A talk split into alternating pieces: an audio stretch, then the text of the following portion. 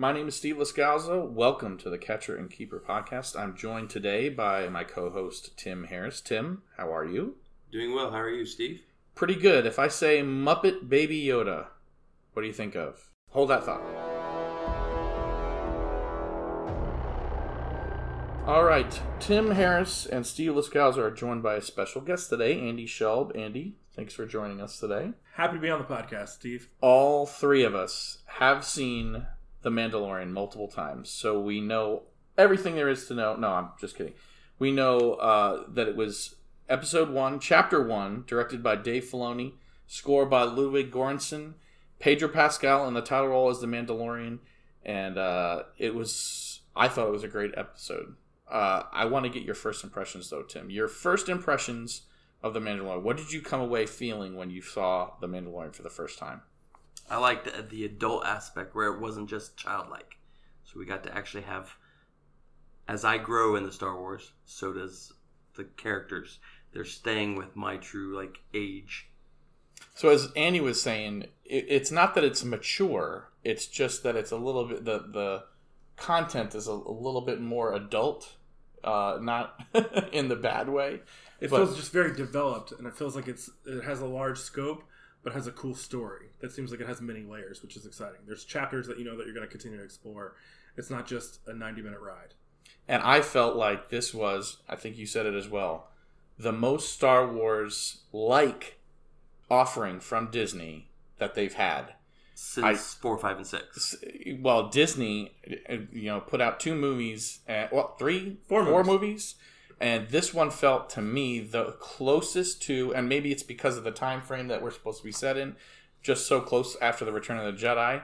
Uh, but this one felt the most Star Warsy to me, and I like the Force Awakens. I liked Solo, and I liked Rogue One. I, Me too. I loved all of them. yeah, I. But this one felt more like when I was watching, I was saying, okay, this I believe, and this is something that I can get behind. It So made you just want to go there. You felt like you could go there, and it was a real place. You felt like it wasn't something that was just this computer generated world. It felt like a real place that you could go, and you felt like you were watching someone else's adventure unfold before you.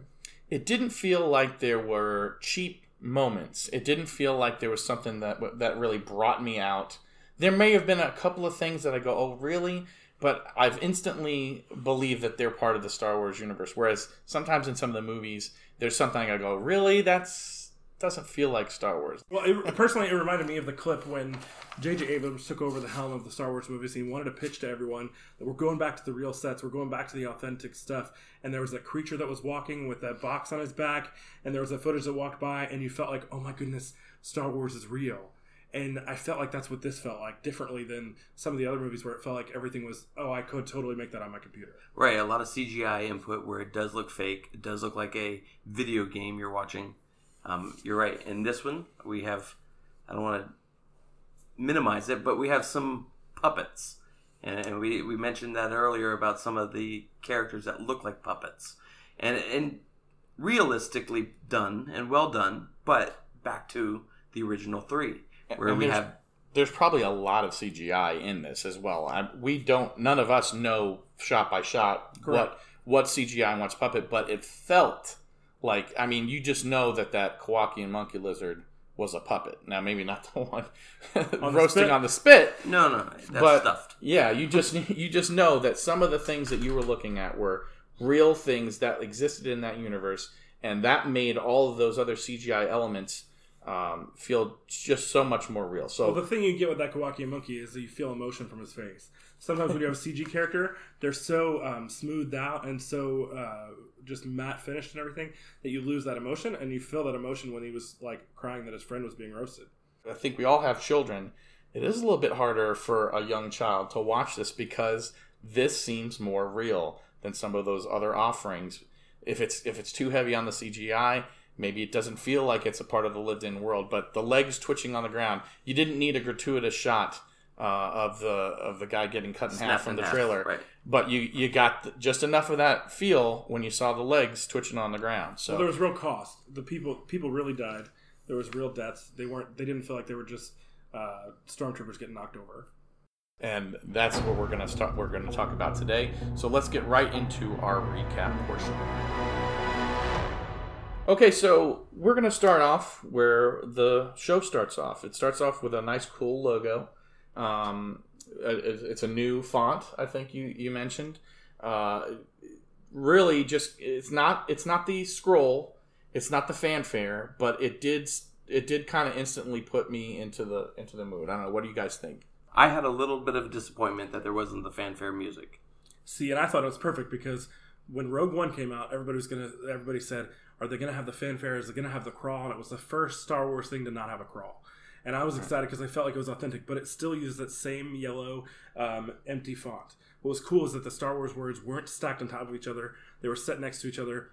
They had them more squared off on the top and the bottoms.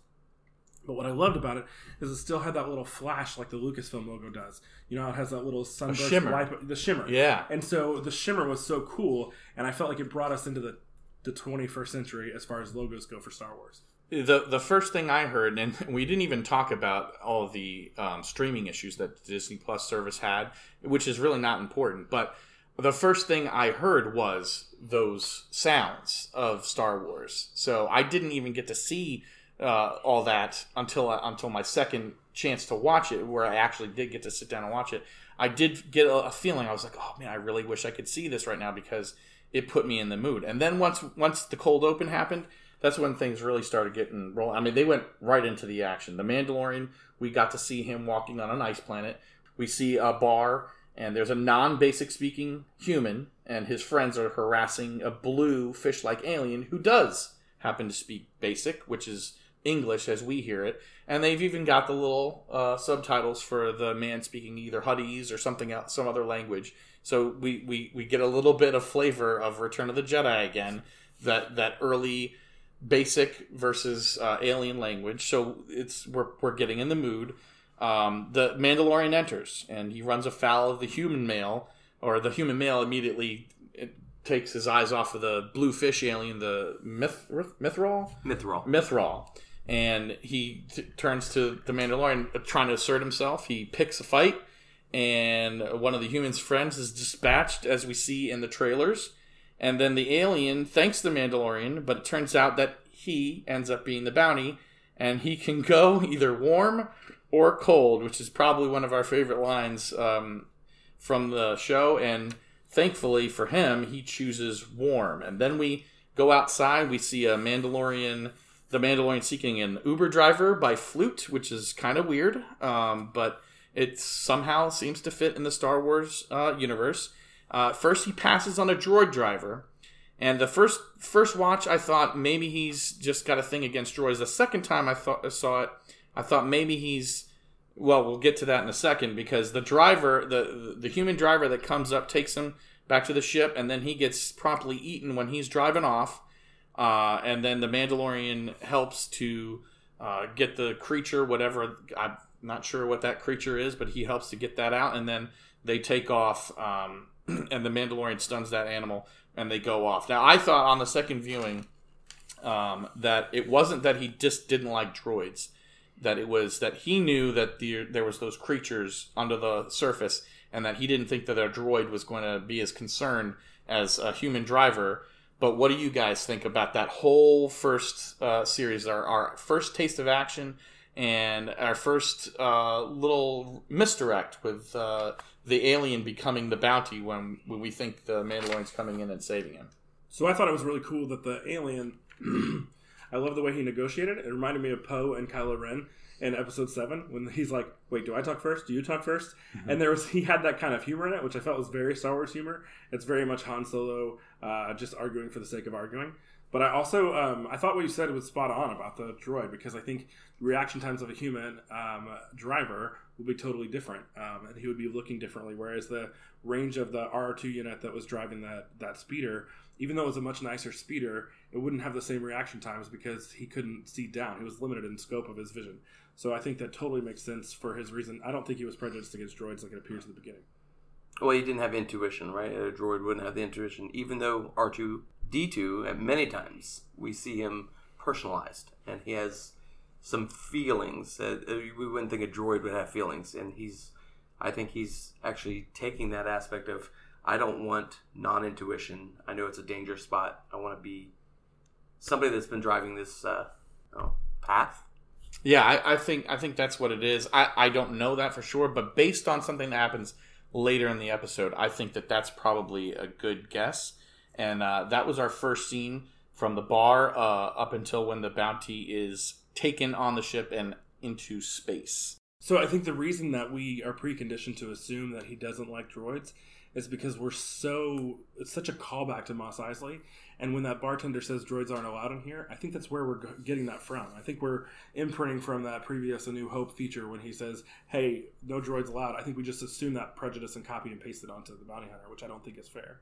As we see more and more of the Mandalorian, it seems like he's not what everyone else expects him in the universe, in the Star Wars universe, expects him to be. He's we see a lot more humanity from him. He's not as cold. he's not as cold. Um, he's got a heart.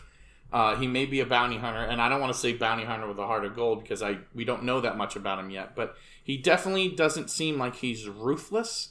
He seems like he's just out for the job. That he's doing this to make money, and and as we're going to see soon, that seems to really be what um, what is happening. Yeah, he seems like a blue collar dude just carrying on his heritage. So he's just wanting to he's just wanting to bring his people a good name, and he, he wants to make some money. somebody's got to make money. Somebody's got to bring those people in, and why not him? All right, so the the scene then switches inside the Razor Crest. They're in space. That's our first. You know, it's a Star Wars, and this is our first chance to see um, space. So the Razor Crest is flying out, um, and the blue alien, the Mithril, um, Horatio Sanz, by the way, if no, nobody picked up on that, um, tries to make small talk. Mandalorian's having none of it. So he goes to relieve himself, and Tim, what was the what was the line?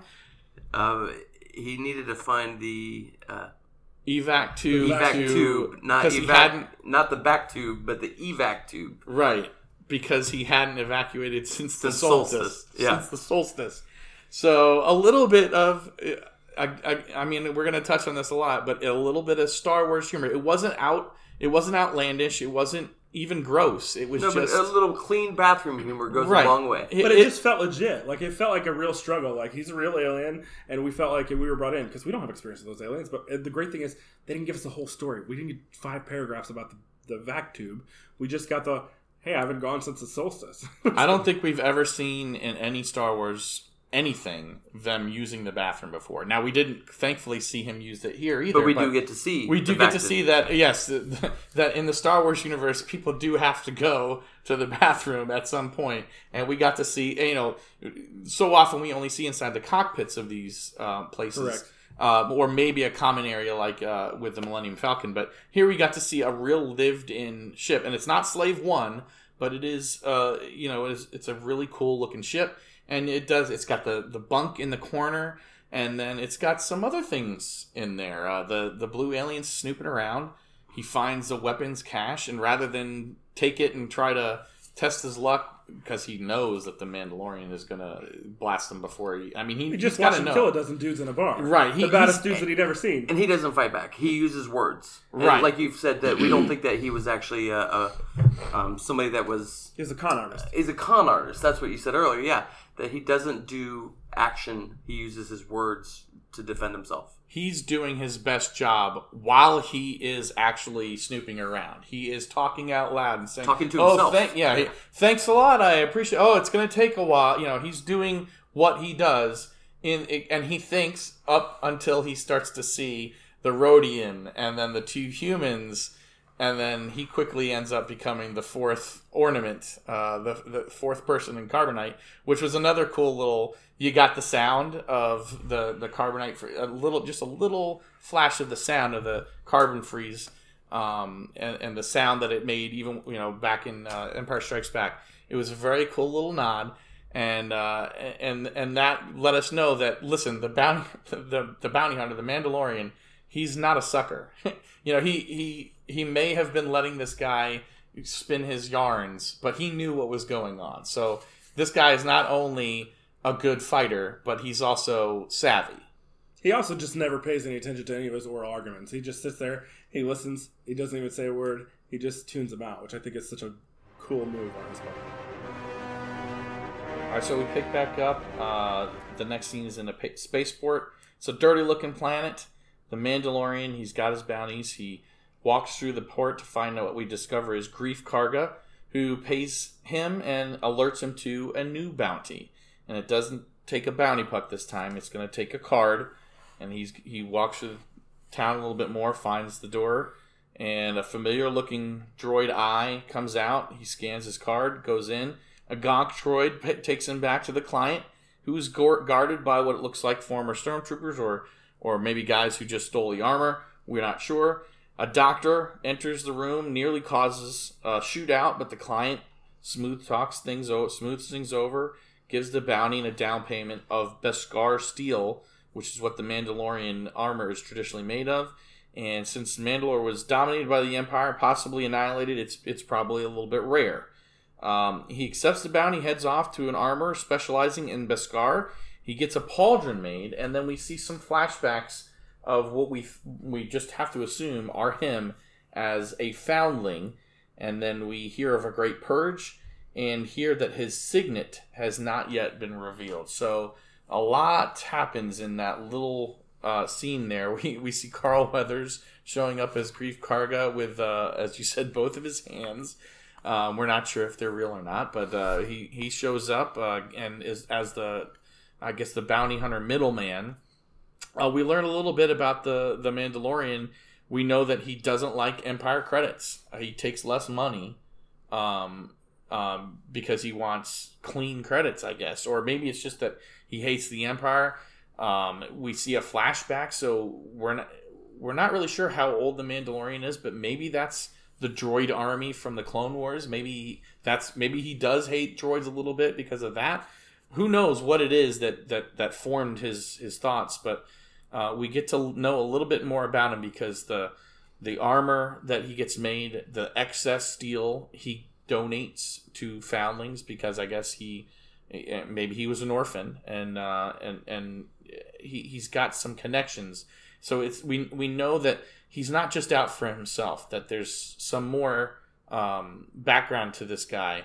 And does that make us like him more, or do, or do we really not even need this scene? Do you feel like this is a necessary scene for us? Because a lot of people that I've seen on the internet say this is like the most important scene uh, yet, um, but I don't know how you guys feel about it. See, I, I took a different view from the not liking Imperial credits. I felt like he knew this guy.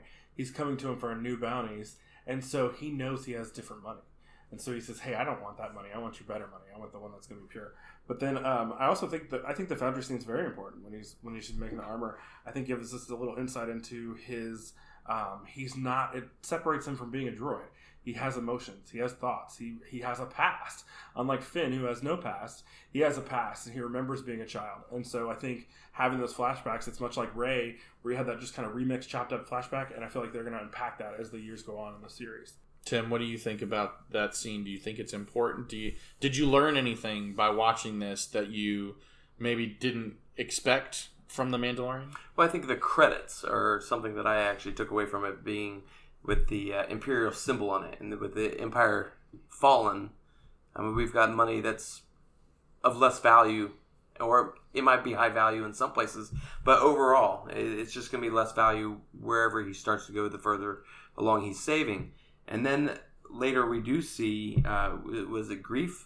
Mm-hmm. Um, he has that s- signet on, or uh, he has a, a medallion. Oh, that was the client. The client, yeah. The client. Greef, Greef Karga is the is the one. Carl Weathers is Greef Oh, Karga, sorry. and then there's a client who I don't think Werner Herzog. Werner Herzog is the actor who plays uh, actor director who plays that character, and, and you're right. He does have like a gold. I, I did I totally missed that, but it's it's clearly uh, an imperial symbol, and there was some speculation uh, before we, we started podcasting about whether or not he stole it or but it, clearly he is It's- proud of it Right. you know He's he's flaunting it. He's part It's of a fallen empire, and I, I kind of put it to like a fallen government, or let's not to go dark, but like the Nazis that went to you know another country, and you know there were some people that were proud of it, and there were some people that hung on to some pieces, and these imperial guards, or you thought possibly Andy that they were maybe. Uh, Just like a gang that Ravagers just stole, and they scavenged those, scavenged, those outfits. or were they loyalists? there's always when there whenever there's a power vacuum somebody is going to rush in to to seize that power i think we're going to see more and more of that as the show goes on. Just based on the the trailers that we've seen, there are, it looks like there are other Imperial f- uh, figures that are shown in the trailers. We know that Gina Carano, who's going to make an appearance in a later episode, is a former shock trooper. We don't want to think that all imp- Imperial army members were necessarily bad. We've seen that already with in- Finn. with Finn. The uh, the Resistance, um, the show The Resistance. Um, there is a former um, Imperial Tie Fighter pilot that is not he's not good. He's not bad. He's just he's done with the Empire. So he's he's not part of the First Order. Uh, we also see people who willingly join the fir- the First Order uh, in that show. So we know that Star Wars will go there. That there's clearly moral choices. Now, I I for one personally don't like that. I like to have my good good and my bad bad. Um, I don't like the the gray area um, that seems to be popping up more and more in pop culture. I liked when I was a kid just saying there you know well the empire's all bad and and the rebels are all good. And that doesn't clearly as you get older you understand that that's not the case but i like that feeling that you know we're going to be rooting for the good guy. I don't have a feeling that the mandalorian is a bad guy especially based on the rest of the episode but he very well uh, may could be uh, that the breaking bad is a, is a Well, show. that's the you, style where you're going to root for the bad guy possibly. That's the style. You they do get you to see somebody that's bad, and then after a couple episodes, you're like, oh, I like this character, and you start to have a, a feeling an emotion towards the bad guy, and you don't want them to be bad, but Well, see, and I think it's a page right out of the Han Solo playbook, right? Han Solo, he Not good, He he's right. not good or bad. I think the cool thing about the Mandalorian is it's a scoundrel, and so he he gets to make his own choices. And I think what's going to be cool is we're going to get to see him the repercussions of his decisions that he's going to make. So for me, I think it's a more pure character than just being. I think the the white horse and the black ho- horse and the, the old westerns, where you could tell exactly who was the good guy and who was the bad guy based on their hat choices. Even so much in the original Star Wars, where Luke had an all white costume and Darth Vader was an all black. Um, this is so much more special to me because we are going to get to we don't know who he is and we're going to get to find out on adventure as he makes choices like we would in our lives he's going to have repercussions that follow him everywhere he goes All right, so now we're on to a new planet, a desert planet, the Mandalorian. He's scouting a ridge. He sees blurrgs, which are these two-legged, large-mouthed beasts in Star Wars universe, and in a scene reminiscent of one from A New Hope, he's as he's scouting through the lens of his scope, uh, he's ambushed by one, and then uh, an Ugnaught rescues him because a couple of them uh, really get the upper hand on him. Uh, the Ugnaught rescues him, and we learn that many others have been coming for this bounty because the Ugnaught takes him back. He, uh, the Mandalorian actually thanks him, offers to pay him, um, offers him part a share um, of the reward, but the Ugnaught says, "I just want half," but he just wants the, one of the the blurrgs. I, I guess that's just he's just content with being on that planet and, and living out his existence. Um, but he helps the Mandalorian to ride a blurrg, and then he says it's important for the mission. We don't really see why, um, unless uh, life forms are being detected on the surface, and that's why the Razor Crest can't be used. But they end up riding out uh, and heading out towards uh, what we'll later find out is a compound. But this scene in particular is one where we get to see a little bit of vulnerability from the Mandalorian because right away um, he's dispatched uh, all sorts of, of guys. Uh, we, we saw in the bar how easily he took out a few different guys, but these large beasts, um, he, he was caught off guard, A, and two, he didn't seem to be doing very well. It seemed like he was going to meet his end. And then, Andy, you, you brought up um, earlier when we were talking before the podcast that uh, we, we get to see that he's not so good at just about everything. He he's a really good bounty hunter, but he's not perfect. which i think is so cool because it keeps him from being a jedi where he could just force anything to happen. But it also makes him uh, a, person that's complete. He's great at some things that he has weaknesses. So it's kind of cool. It gives him um, he's not that that what we talked about before. He's not that galvanized great at everything. He's not a superhero you know he's just a regular dude that's doing a job It's not that I couldn't do without it, but this seemed like one of these scenes that you see in so many other television shows where, all right, so he's got a. It's uh, you. You actually just brought we brought up Carl Weathers and Rocky. It almost seemed like, uh, oh, okay, this is his training montage. Where, you know, Trying to track down the chicken. yeah, right. I, I mean, it's like what it it it really kind of felt a little awkward to me. Uh, it it did give us a little insight into him where we see a little tenderness from him towards another living creature. But uh, just a few minutes ago, he was ready to you know shoot him, and I think he said punch him in the eye. Yeah, he Um, punches him in the eye. you know, Like a shark attack. Right. Yeah. y- You know. So I I, I mean, I know he's fighting for his survival there, but but now we see a different side of him all of a sudden. My first viewing, I really didn't care for it, but until Andy had said, you know, some of the things that he had said that he's not perfect, that he is learning it, and we see that also with while he's with the uh, armor that he doesn't have his full set of armor, right? He's still learning, or He's he's, journey. still journeying, right? And so he's still got another aspect to learn along the way. And, and riding an animal is definitely not uh, riding a speeder bike, which is what he wanted. He wanted to actually uh, get a speeder bike to get to the compound, but That's right. He did. He did ask for just some different transportation, and, Right, and for we some s- reason we we hear it's important, but we're well, not really sure. We see the aerial view when they're actually going to the compound, and there's giant cre- uh, crevices Cracks. Mhm. and cracks in the earth where he can't get to them. Probably on the speeder bike, bike's gonna drop in a hole. So these little guys, two legged, They know the terrain. They, They can bounce, live- Yeah. they live there. The thing I liked about that character, I can see where you guys wouldn't like him because he's so, um, he's so just different and gravelly. But I love the quirky. For me, Star Wars is all about the background characters. The the awesomest thing in Solo was that guy that died way too short on the um, on that one run that was flying the ship. All Yeah. the little alien creature guys. Jon Favreau. Yeah, Jon Favreau, exactly. yes. Those Yeah. are the guys Yep. to me as a kid. I mean, I know you're not supposed to like Ewoks, but I love the Ewoks. I- I know I you're not supposed to I like love Jar Jar, but I like Jar Jar. And I know, but Boss Nass and all those different characters to me, the aliens are what makes Star Wars Star Wars. If not, it's just a regular flat movie with people in it. And so the fact that he's a creature, he's a weird height, he has a weird cadence, and the fact that he just says, "I have spoken," it's very um, Lord of the Rings fantasy. Um, just a different language, even though it's the common tongue. Yeah. yeah, it shows Yeah. that he's from a different place than the Mandalorian is. It show, it gives it's another way to make a place at a new place.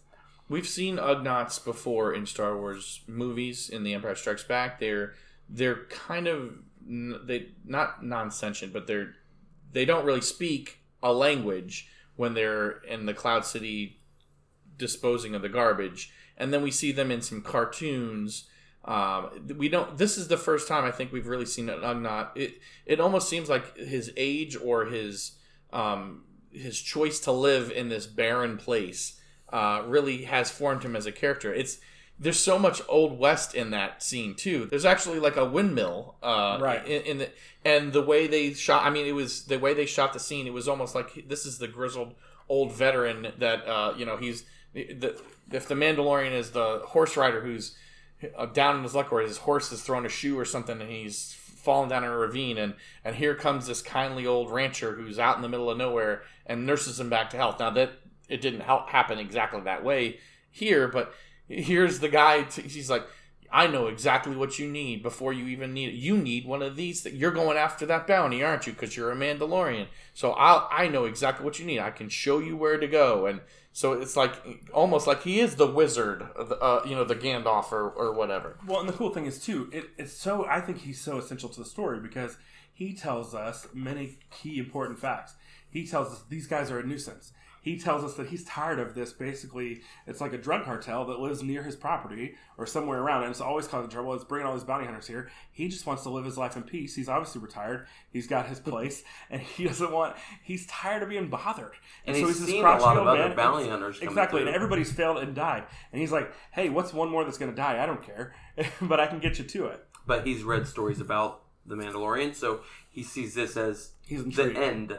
The end of what he once finished is this guy. Yeah, And so he's going to put a little more investment in him. almost as if I, I I mean we don't see him before he saves him, but it's almost like he he like oh my god this is my chance. Like even if this guy isn't a bounty hunter, here's a Mandalorian, and I've heard the stories, so he's the guy who can help me um, He's take the out. best this- so far. yeah, he's the best chance that I've got to get rid of whatever this, like you said, cartel happens to be doing, and we're gonna find that out in the next scene.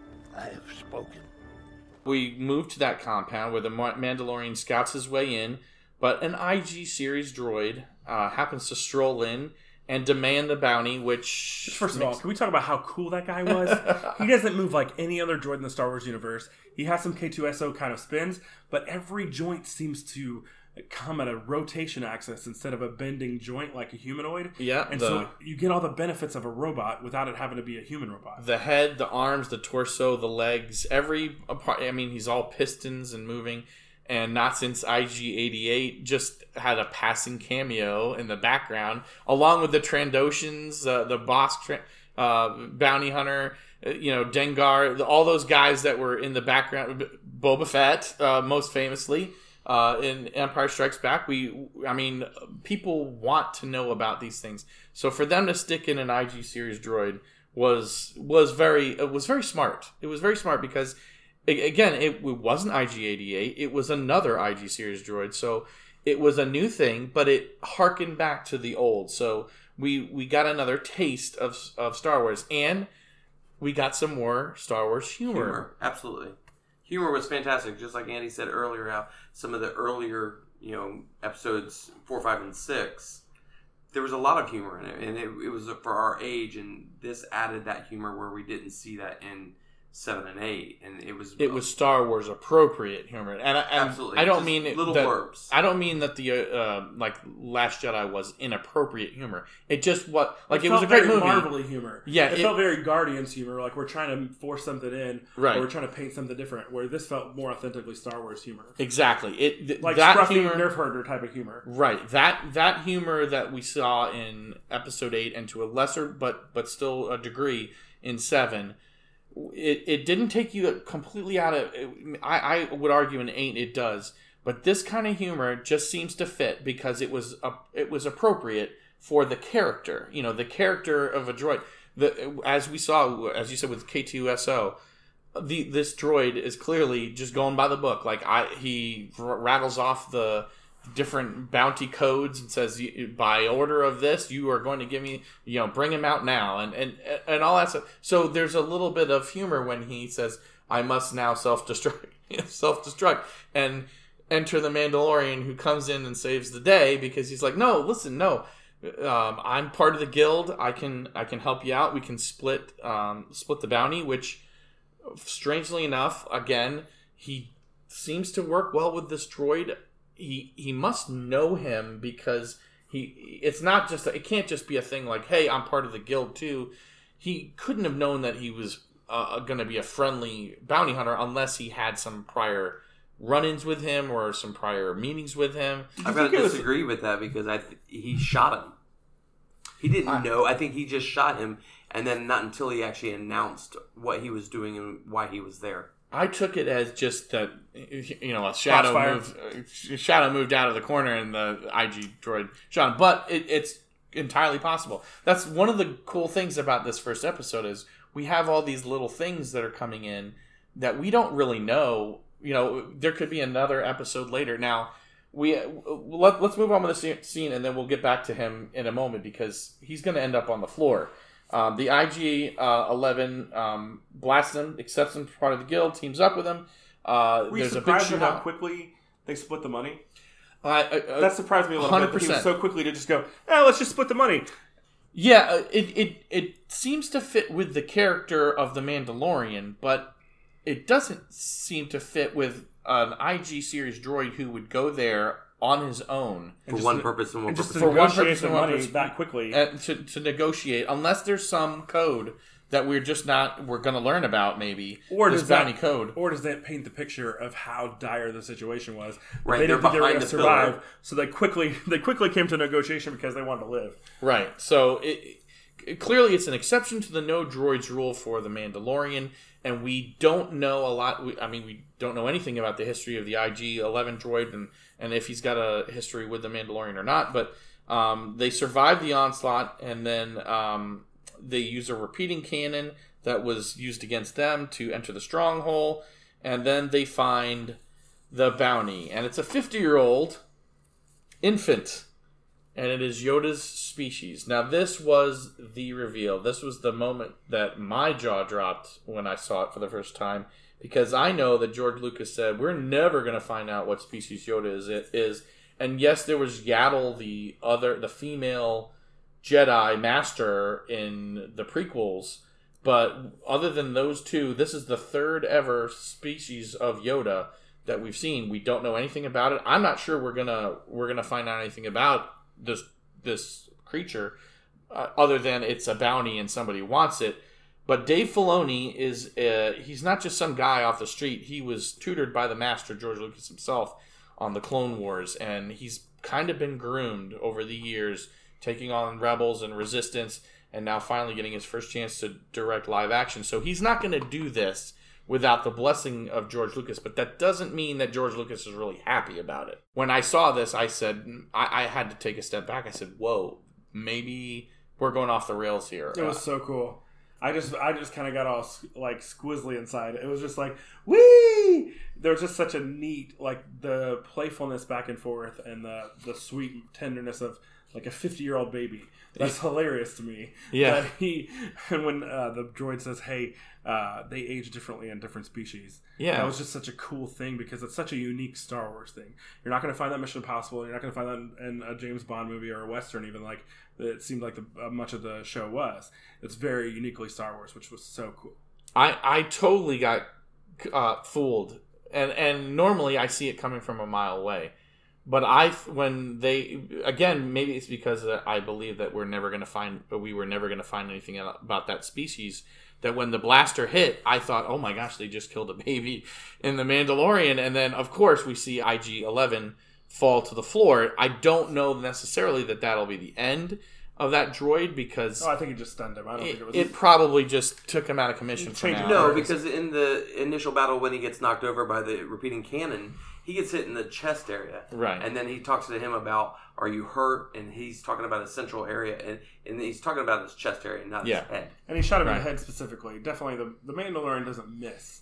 Yeah, You don't see him miss one time in this whole show. Yeah, so he- it doesn't seem like he's trying. To He knew that that was going to incapacitate him or a- destroy him or looking for a whatever. fatal- he wasn't looking for a fatal wound. He was trying to save the Yoda baby. Right, right. So we, that's where we leave off with the episode, but that doesn't that that's not the not necessarily the last or the lasting image that we're left because we get a little bit of ET phone home where he goes to touch the baby and the baby reaches up to touch him and it's very reminiscent of of ET. Of course, that ET species is canon in the Star Wars universe because it appeared in the prequels, in the uh, Hall In the of Senate- in the in the Galactic Senate. Um, so I'm not I'm not suggesting that it's it's an I I think it's an overt nod. I think I think I think it was intentional. Sure. Uh, but I also think it was to show, hey, he's got a connection with this this child. The um, Elliot and ET had a connection, and I think it's just to sh- to hammer home to us, like, look, this guy's got a soft heart. It's an orphan baby. He even if it's He's fifty a years old, I don't think he's going to turn him in personally. right? I, I think I think we're gonna I think this is gonna cause problems for him. Um, but what do you guys think? What do you think? The the do you think do you, first? Do you think shooting IG Eleven? It's a now. There's there's clearly some code because they came to an agreement. So is shooting IG Eleven gonna cost them something? Is not turning this baby in because we mo- we all know he's not gonna turn him over to the doctor, right? I mean, if he if he's willing to shoot an IG Eleven droid or the IG Eleven droid, he's not gonna turn him into a doctor who's gonna experiment on him. Well, so we- what does this mean for this? Well, we talked about this earlier about them possibly having two different um, bounties that they're actually taking because of the differences. Uh, we saw when he took his bounty and he, when he took it from the doctor that there was two choices that he had, right? Mhm. Preferably alive, but he was pragmatic and he knew that there was always as a bounty hunter. And the doctor did not want him dead. And the doctor That's didn't. not want him one that. Right. I, I didn't want to negotiate that. Right, Right. but IG Eleven had only one choice, Kill and it was the order was to kill. And so, are they getting two sets of orders? Are they getting him from two sets, you know, of buyers?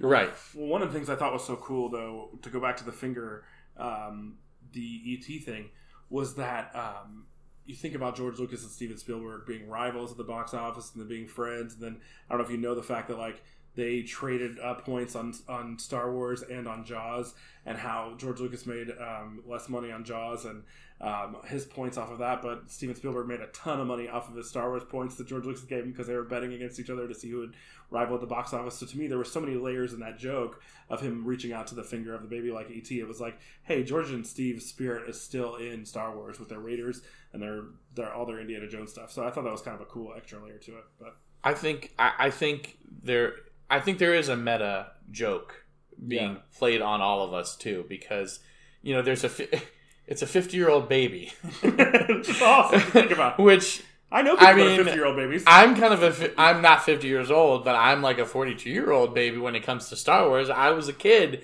you know I I mean we're all we're all kind of put back into that moment where like hey we're we're old but we're we're still fans of the Star Wars universe uh we we we have an expectation and yes it's nice to have your expectations upturned every once in a while but at the end of the day you just want your Star Wars to feel like Star Wars you want your Marvel movies to feel like Marvel and this really kind of I mean you know it I don't I wouldn't say that that's the moment of the of the episode but really you have this reveal where you you just don't I you expect it to be a child. I mean, when you see it open up and there's the, and there's some cloth there, you go, "Oh, it's a baby." Oh, okay. just- it Maybe it's a force sensitive baby. yeah. Yeah. Oh, oh, that's It's a good very point. much a Superman callback of he's in the little capsule, he's been preserved. At some point, his parents, very much Moses like, putting him in the basket to save his life. Uh, it's a species that's not going to continue if he's not preserved in some way, that we're willing to sacrifice everything and give this baby up, not for adoption, but just to survive. We're just going to put it in a bubble and throw it out there. And there's think, think about this. There's there's only two other species or two other of this species that we've ever seen. Both of them were Jedi masters, right? So is there something intrinsic about this species, and do we find that out that maybe that's why the doctor's operating on him or wants to operate on him? Is why is this species so in tune with the Force, or is this just another, or is this just a child, a rare child, uh, and just an object of uh, some rich guy, you know, like guy, uh, the collector. We saw the collector uh, in Solo, who he collected all those things. It's just just a bounty that, w- and that's the cool thing that we're going to find out in the next couple episodes is he's going to have to either he's going to have to report back. Um, he can't just disappear. Um, that's not how it works in the Star Wars universe. He, I mean, it didn't work for for it doesn't work for anybody uh, disappearing for for very long. So he's going to have to return but the something's going to have to change with the deal, right? Um, clearly, we see uh, in promotional uh, material that he gets more armor. Where does that armor come from? Well, we know that the client has that steel. So does he go in? Uh, one of the pre- one of the previews, we see him shooting stormtroopers. Now, it doesn't necessarily mean that it's his stormtroopers or his his uh, bodyguards, but it very well could be he goes in and says, "You know what? I couldn't find the baby," and which the and then the client knows, "Hey, you're you're BSing me." You're, well, when he says it's the baby, he knows that that Oh, reveals itself. That's He true. says, I couldn't. I didn't find I- a baby. I didn't find Like, the baby. Yeah, It's like, oh man. that that would probably be a not a, not- a very good uh, choice for writing. But it would make, but it would make sense though if he's a new bounty hunter or he's not that great at it. Right. He could have a bumble, and that Yeah. could show more humanness of him as well. That could, yeah, it could be like fifty year. Um, I said, you know, we didn't mention it was. We said it was fifty years old. What do you mean, baby? You know, so yeah, I mean, the doc. I, I'm not 100 percent sure if the doctor is the one who. The doctor didn't seem like he had a lot of credits to his name. Um, he didn't seem very savvy, and he just walks in on that meeting. He busts in and he's almost shot. Yeah, Right. right. So it it almost seems like the bounty's coming from somewhere else, but the doctor is the one who's going to experiment or whatever on the base. I mean, and that's just my See, and I took it as the doctor was he. If he's a doctor, much like a scientist would care. I want to preserve the species. Don't harm the animal. He's an animal lover. He's a species lover. And so, if he knows the rarity of this character, now that we know what it is in hindsight, he's like, no, you cannot kill it because that's the only one. There's only two other ones in the whole 45 year Star Wars universe, you know? So he sees the preciousness of it like a precious metal, whereas the other guys just see it as a job. I'm I'm just not sure. Just because the the baby has been captured or is being guarded by The cartel. the, that and and if he if you just said he had to go to a compound but we learn from the Ugnaught that these guys are no up to no good, right? So we know that this this compound is being manned by people who are So did not. They, did they steal the Yoda baby? So did they steal him, or are they guarding him for somebody else, or are they playing middleman to some? You know, is somebody coming to pick the baby up? Uh, why? You know, I don't know what the time frame is. Uh, he gets he gets the tracker, and then he's you know lickety split. He's on the planet, and you know things happen can happen fast in the universe, but I don't know. You know, they don't have much information. They just know his last known location and and his age. So I'm not really hundred percent sure where where the bounty's coming from because it doesn't seem like it's the doctor. I, I I could totally see how that could be the case, but to me, it just seems like there's some third party Oh yeah. that has has a purpose. Now maybe the doctor is in it for maybe the doctor is is a, is a doctor because he wants to save the species, but maybe that's not his job. Maybe he's maybe he's captured and he's being forced to experiment on this child. We don't know any of that uh, of that. Tim, you have something. Yeah, um, when he comes in to the compound after he shoots the last guy, and they look around and they scan the room, and then he scans with the the tracker to see. And if you look, it's not a pile of garbage, maybe, but it's a pile of stuff. It's not like that orb that the Yoda creature is in is in a protected area or in a. It's just in a stockpile He's of not in a stuff. cell. He's just thrown in not- the corner. He's thrown in the corner. Good so point. is it something that they were just collecting? Or do they even know it's there? Do they know? Because they pick up a whole bunch of stuff, much like the Jawas. They just collect all the stuff. Right. They and they're could be the bad ball. guys. They're Ravengers. They just Sure.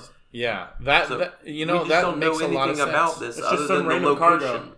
a lot of the time they could be the pirates of this episode they could be pirates who uh, hijacked let's say hijacked a cargo and the mandalorians brought in by the people who whose whose cargo was hijacked which happens to be the empire or the or the, The old, old empire, empire. in this case they had their cargo ransacked that that could very well I could Can't definitely see out. that. That to me, um, when you bring it up, that seems That's like really the most theory. likely theory now is that because in Star Wars, that race of the the race of characters that were in that compound, they're often associated with pirates and and things like that in other Star Wars media and the cartoons and things. I I half expected to see Hondo pop up. I was really open. Uh, Hondo Ohnaka. I don't know if you guys know him from Rebels and then from the Star Wars Galaxy. I only was know hoping from to Batuu, see. but like I felt like I felt like the world was very much rooted in Batuu. I felt like it was. I think that's why it felt so real. You saw the moisture evaporators. You saw the. Um, you saw all the stuff. You saw the Gonk droids. You saw all those things that made it feel like you were actually like I've been there because of Galaxy's Edge. So, looking towards the future, do we think that this is going to end up? We we didn't see any. Well, we don't know, but we didn't see any planets that we know hundred percent were from another Star Wars media. From cart, I, I'm not as well versed on the comic books. Um, I haven't read every single book, but I've read a lot of them. So I'm not really sure if there was. Maybe there was. Maybe that ice planet has shown up somewhere else. Maybe the rocky planet or the desert planet. Um, maybe that desert planet was Tatooine. I don't think it was, but the other side of the planet. yeah, it could. It could. It felt be, like it could all new be. planets personally because Right. I feel like even Hoth, you don't see water on Hoth frozen like that. Right. So they were on a big giant frozen lake, and so I, it didn't feel like Hoth to me. So, do we think that we're going to see more new places, or do you think Disney is going to start to try to tie things in? Maybe not to Tatooine and Hoth and Expand Endor, the galaxy. But are they going to start? Are we going to see Batuu? Do you think we're going to see um, the the outpost? I think Um, we're going to see Black Spire Outpost probably pop up in Rise of Skywalker. I don't know if they're going to put it in the Mandalorian because I think the timeline of uh, Black Spire Outpost it's going to have to look a lot different because we're just after Return of the Jedi, whereas the um, the Black Spire Outpost and Batuu they seem to be happening in a First Order universe in a post um, Kylo Ren era, and Kylo Ren's ship is docked there, and so it feels like that um, we're so much further down the 30 years down the road from this moment in time. So it would almost be like Black Spire Outpost was in a newer, it'd have to be a much newer So area. Does that make sense? Yeah, it, clearly there are more than just like Black Spire Outpost and Batuu places for um, a congregation of uh, of people to happen. I mean, if you're going to yeah. have a huge universe, you're going to have plenty of Sure. planets and things like that. I just think I just feel like Disney can't help itself and that wants to do these nods. Now, the thing that gives me pause in that is that I really think I, I I know Jon Favreau is a big fan, and I know that Dave Filoni is one of the directors. Bryce Dallas Howard is a director. Deborah Chow, who's going to be doing the Obi Wan series, is one of the directors of one of the episodes. So they have people there who are self professed Star Wars fans.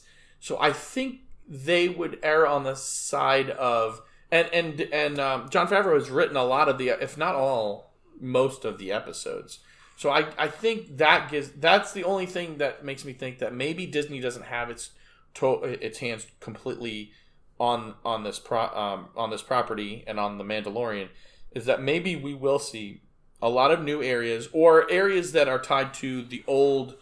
St- I, I don't want to see them going to Naboo or uh, or Endor uh, in in this show. You know, I, I think that that does We've seen those the- places before. We've seen Hoth. we see, and it doesn't it doesn't seem to me to make sense unless they unless, unless they do unless unless there's a, a concrete reason that ties into the larger Star Wars story for them to go to Endor. Okay, I mean I guess you could make that case, but I'd rather them show us some of the things that we've heard, maybe some of the places we've heard, like oh remember uh, the maybe the move in the Battle of Taanab. Maybe we go to see Taanab, um, which is mentioned by Lando Calrissian, but we never see it some of those places like it doesn't have to be during that battle obviously because it's after the return of the jedi but maybe we get to see some of the places that have been mentioned but not um, b- but we've never seen before that would be okay with me rather than i, I don't want to see him go back to tatooine and And I don't see them going to Batuu in this series, especially because I don't think they want to risk. The whole point of Batuu was supposed to be a hybrid of all those different types of lands. Now, if they go to there and the show fails or flops or it doesn't get the ratings they think it should, that could adversely affect the property and the theme park. So I think that they would be careful to distance them if they want to keep them almost in two separate universes. they've they've done they've released the books and some of them you know I think that referencing a book is different than a TV show. It, I, I, I absolutely agree with you, but there are things that end up happening in books that end up True. come, not necessarily directly related They're to things in in the the book and movies. they germinate and become a- right? They they there's a little nugget, um, and again, that's where those things like the Taanab and and Ryloth and other places. You know, maybe we get to see. Um, I, I don't like the Rathtars that much, but maybe we get to see a little bit of like who was the the prince who was um, you know thing things that are not completely outside of um, of the realm of the of Star the Star Wars universe. I want to see cool, interesting things, and I want them to be new. But I also want to have a little bit of connective flavor. tissue. You want the connective tissue, like in Rogue Right. One, when you see the barkeeper from Mos Eisley and he's walking through with that character, and you see him just for a split second. It's like, hey, I recognize the familiar face in the audience, but they don't hang on him. He doesn't become a whole part of the story in a chapter. We we have you know in, in specifically in Rogue One we've got so much um, because of the the Death Star and Moff Grand Moff Tarkin. We have a lot of things that we can gnaw on, and, but there's nothing like you know you have all that, and you have Darth Vader, right? But what have we never seen Darth Vader do in Ro- in Rogue One? He wrecks shop. He goes crazy with the lightsaber, It was, it and was, we- part it was the best scene in the movie. And it was added very late in the movie. Did you know that? Yeah, I mean, so late. It was a reshoot. last oh i didn't even know that i didn't Yeah, it was a reshoot. It was added after they were basically almost done with the movie, and they said we need something else, and they punched it up with that. yeah see those are the things like i want something that has the flavor of old but i, I obviously i want new stuff i don't uh, I would be okay with hearing about Luke Skywalker, but I don't want to see another actor play Luke Skywalker. Never. You know what I mean? Like even Sebastian Stan, who supposedly looks a lot like him, I don't need to see the buddy cop drama of, uh, hey, Luke's got you for a bounty. You know, not even in season two. I don't want to see. I don't want to see a young Han Solo. I don't want to hear about. Uh, you know, or I, I mean, I'd be fine with hearing about General or Organa or whatever. If she, I don't know what. You don't want to see Leia growing up as a senator's But daughter I, yeah, I don't want to see watching her go to court every day. in this in this show i don't want to see the political intrigue I, I, i'd be okay with it if it had to do with a bounty But since we're we're showing the Mandalorian, I want to see If he goes to stuff. jail and has to get out of jail, and he has to get bailed out, that makes sense for the plot. right. However, just seeing it to see it for its sake seems a little heavy-handed. show me more bounty hunters show me more of the underside of you know they've said that this is going to be we're going to see why the first order um, was allowed to operate and, and form. We're not necessarily going to see the the initial formation of it but we're going to see why it was okay. So show me more of that criminal like why are these bounty hunters just like you know in the very first scene the guy comes into the in, comes in the barkeeper knows what's going on. You know he's just trying to hey man i mean look what happens in in a new hope the, they go into the bar and obi-wan just flips them a gold coin everybody else goes back to normal i mean we have we we know that there's this lawlessness uh it's, obviously in Mos Eisley, but we know it's just, Just about Wild Wild everywhere. West. Yeah. Yeah, we, we know it's just about everywhere. So show me more of that. Um, I do want to see the personalized stuff. I want, you know, now I want to find out a little bit more about this Yoda creature, but I, I didn't necessarily before the show. Do you know what I mean? Is there Yeah. anything in the show that you that you um, didn't want to see? It was there something there that you go, man, because I didn't want to see. Yo- Now I do, but I didn't want to see Yoda. I didn't want to see a Yoda creature. Was there anything that you guys saw that you're like, no, it's not. This wasn't for me. I never really thought about not wanting to see a Yoda character. I, I just thought he was the one. So to see a second one was a cool intrigue. I don't know that there was anything in the movie, in the show that I thought, nah, I could have done without that. I, I loved every frame of it. Even him looking through the scopes and uh, the Yeah. first time he puts up, I'm watching the helmet to see. Okay, is he putting it up to his eyeball, or does he have one lens through the thing? Is he like a cyclops? Is he going to look through the middle of it? Where is he looking at the holes in the helmet? I'm watching him put that little telescope up to his eye as he moves from the right eye to the left eye, and thinking, oh, so he is a human under there for sure. Because we don't know. We've never seen a bounty hunter with his helmet off. We've never seen a Mandalorian with his helmet off, have we? We don't know that it looks like a person underneath. Uh, well, we haven't seen a. Well, Mandalorians are humans, but We- this might we, we like we've We said, see the flashbacks of him as a kid. oh, so that's right. true. know yeah, that- we do know that. Yeah. but we don't could be a know that he is actually a Mandalorian, right? I mean, it's, adopted into it. It could be Right. adopted into it. Uh, Boba Fett, most famously, not a Mandalorian.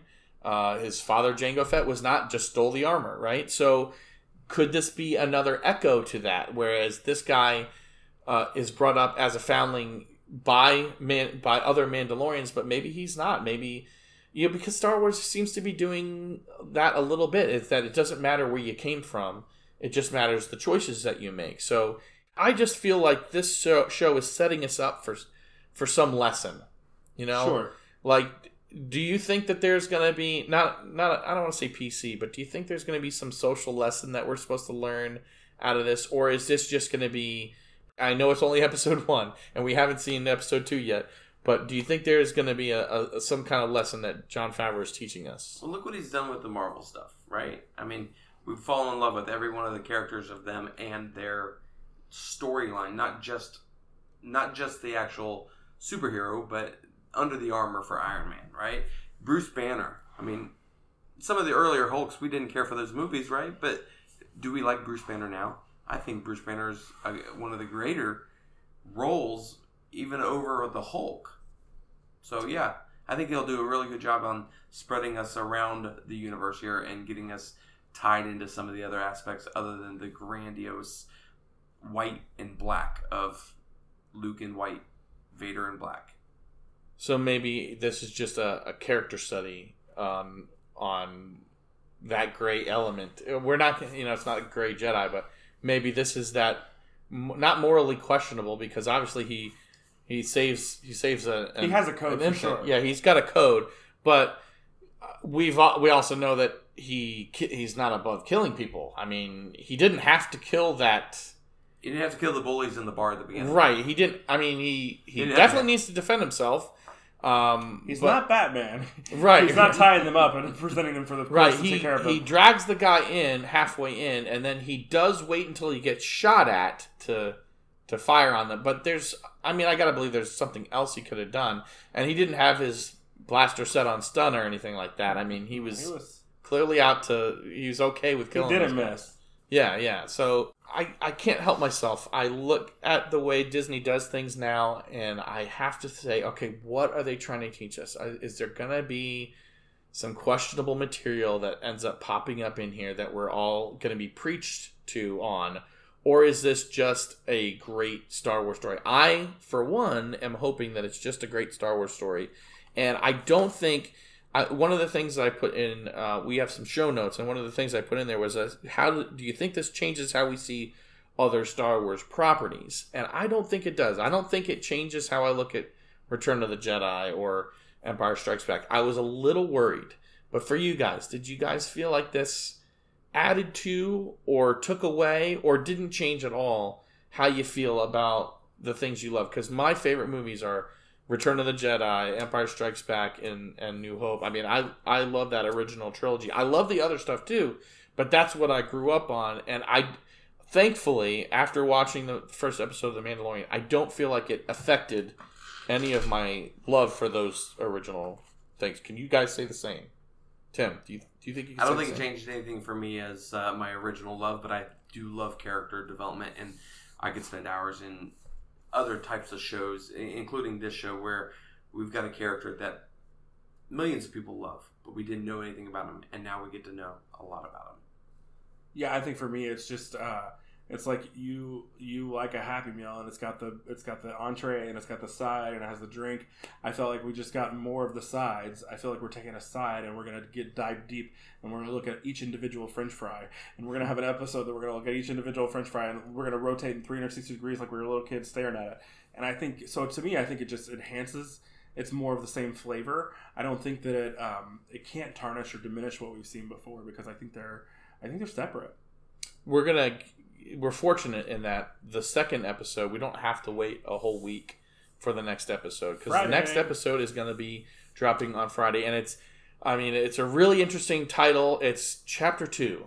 So i guess for this uh, there's eight episodes that are going to be released. Um, after this friday they're going to be released on every friday.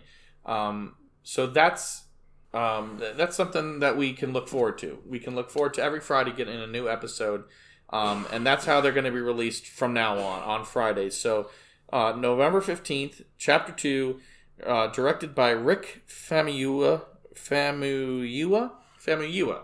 Um, I think this is going to be his most. Fa- I looked at some of his other credits. I know he's very well respected in the directing community. Uh, he's got a lot of independent films and things, but I think this is going to be. He probably is at least right now his most famous credit because based on what I've seen, everybody talking about the Disney Plus. If they're talking about Disney Plus, they're really not talking about um, Lady and the Tramp, uh, which is I'm sure is going to be a great movie, and I'm going to watch it. Um, but the the original series that the, the the flagship of this Disney Plus series was The Mandalorian, and now that the first episode is aired, I think people are going to be you just can't wait to see the next one, and I know none, neither of you can wait either, right? So we're Baby Yoda was trending on Twitter. People were saying, "Please don't look at the trends on Twitter because it's going to spoil the show for you." Because everybody was trying to find out more information. So I think it shows the insatiable desire of Star Wars fans, but also just people in general. I think Disney Plus. My wife was opening it today, and she was like, "They have this movie and this movie and this movie." And so I think the fact that Disney kind of owns the whole world now with Fox and the merger and all those things, I think that I mean even Home Alone is on there. You know, The Sound of Music is on there. There's a lot of classic movies. I the think Simpsons are now on there. Yeah. Exactly. And so there's just a lot of deep dives that we can take that, um, and thank goodness for that because we have to wait till Friday. Yeah, but at least it's only till Friday this week, and then after that, we'll have to wait a, a week for each episode. If any of you listening out there have some comments, some constructive feedback for us, um, you can email us at catcherandkeeper at gmail.com. And uh, Tim Harris, myself, and our special guest, Andy Shelb, who, I got to believe is to make some more appearances um, after just such a really exciting discussion about the first episode of The Mandalorian. Um, I, I gotta believe that we're gonna. Th- this is a long episode, but they might even get longer because there's gonna be all because then we're gonna have more than one episode to talk about. If anybody's listening, I want them to be longer. So if you can add more footage, please. Yes, We well, want more footage. 39 minutes for the first episode. I haven't seen what the second episode's gonna be yet, um, but I it to me it it did seem like a short 39 minutes. I don't know about you The guys, but it first viewing seemed felt long to me, The second viewing, when we were talking about it, watching it, I was like, wait, we're already here? Yeah. I think because every shot I was just going the whole way through. So the first viewing, I was just kind of like, that's so beautiful. I Look at do want- shiny armor. I do want more. I do want more uh, from the show, and I don't. I, I think though, if they're if they're going to give me 39 minutes and it's going to feel like the 39 minutes are important, then great. Um, then that's then that's what I want. I don't want them padding it out.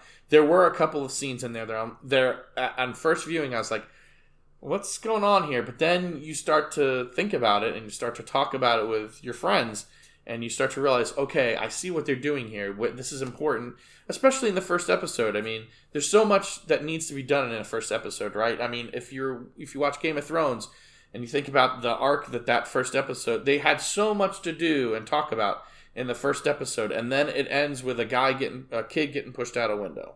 Up until that moment when the baby is revealed, it could have just been anything, right? And and at a- that we would have accepted. MacGuffin. Yeah, we we we would have accepted whatever it was. It could have been a glowing light, and we don't find out what it is until episode two. But um, seeing that reveal, uh, I mean, it de- it's definitely gonna get, like you said, trending on Twitter. It's definitely gonna get people talking, and that's what kind we want as Star Wars fans to happen. We want people to get excited about Star Wars again. I know we're gonna do an episode as it gets closer to. If I have to do it myself, I'll do it myself. Uh, previewing uh, the Rise of Skywalker, and then we'll talk. I mean, that movie's the longest Star Wars movie yet, right? At two hours and thirty six minutes or something like that. Yeah, it's pretty big. So uh, you know that that's going to be a two-hour, thirty-six minute pot. I mean, it's just we're just going to have to dissect it, and uh, even if I hate it, I'm still going to watch it, and uh, and still going to love to talk about it because it's the the I end just of a hope they saga. kill Su three PO. I just there's so many things I hope don't happen in the Rise of Skywalker that it's so nice now we have the Mandalorian, right? That we can kind of get our Star Wars fix, and I don't have to worry about any of that true. because I'm so worried about how the the Disney is going to choose to end the Skywalker saga that it's so nice now that for the next seven weeks um, and next seven And episodes next year. And next year with episode, with season two. Good point. There's gonna we already know there's a season two, and that seems after seeing the first episode, that seems like a no brainer. But it's really super expensive to make this show. It was two hundred million hundred million dollars at least to make the show, and they're gonna have. Um, the Obi Wan series is to come out. It's I think it's a limited series of like six episodes or something. But so Disney is putting money into Star Wars, and if I can't have an episode every year um, with with Luke Skywalker in it, then the next best thing, I guess, is to get this episodic TV where no, I mean nothing would give me greater joy than to come here next week and to be and start theorizing with you guys about what's going to happen for the next week because I didn't really necessarily enjoy the Game of Thrones content. But what I did enjoy was that water cooler mentality, and that's what I think Star Wars and The Mandalorian is giving me right now. I might feel that way. Di- I might feel differently in a few weeks. But do you feel? I mean, you were another Game of Thrones watcher. Bite Tim. your tongue. I love Game of Thrones. Every piece of it. Uh, uh, well, water cooler storyline, every bit of it. And I know it wasn't along the same lines as the books towards the end, and they, they took some liberties, but I still think it was fantastic. it, it was. And for this, fine. Give me more is what I'm always going to say. Give me more. Fine, I'll pay seven ninety nine a month instead of six ninety nine a Don't month. tell You them be that. Quiet. I know. I know. Don't tell them that. All right. Well, that's going to do it for our um, episode one recap, which is chapter one recap, episode two of Catcher and Keeper on The Mandalorian. And we hope you'll tune in uh, for our next episode. Don't have a date yet for that, but uh, again, the next episode of The Mandalorian is going to be released on Friday, November 15th, and we hope you'll tune in to our next episode. Until then, for Tim Harris and Andy Sheld, I'm Steve Lascazzo, and there's no better way to end it than saying, May the Force be with you always.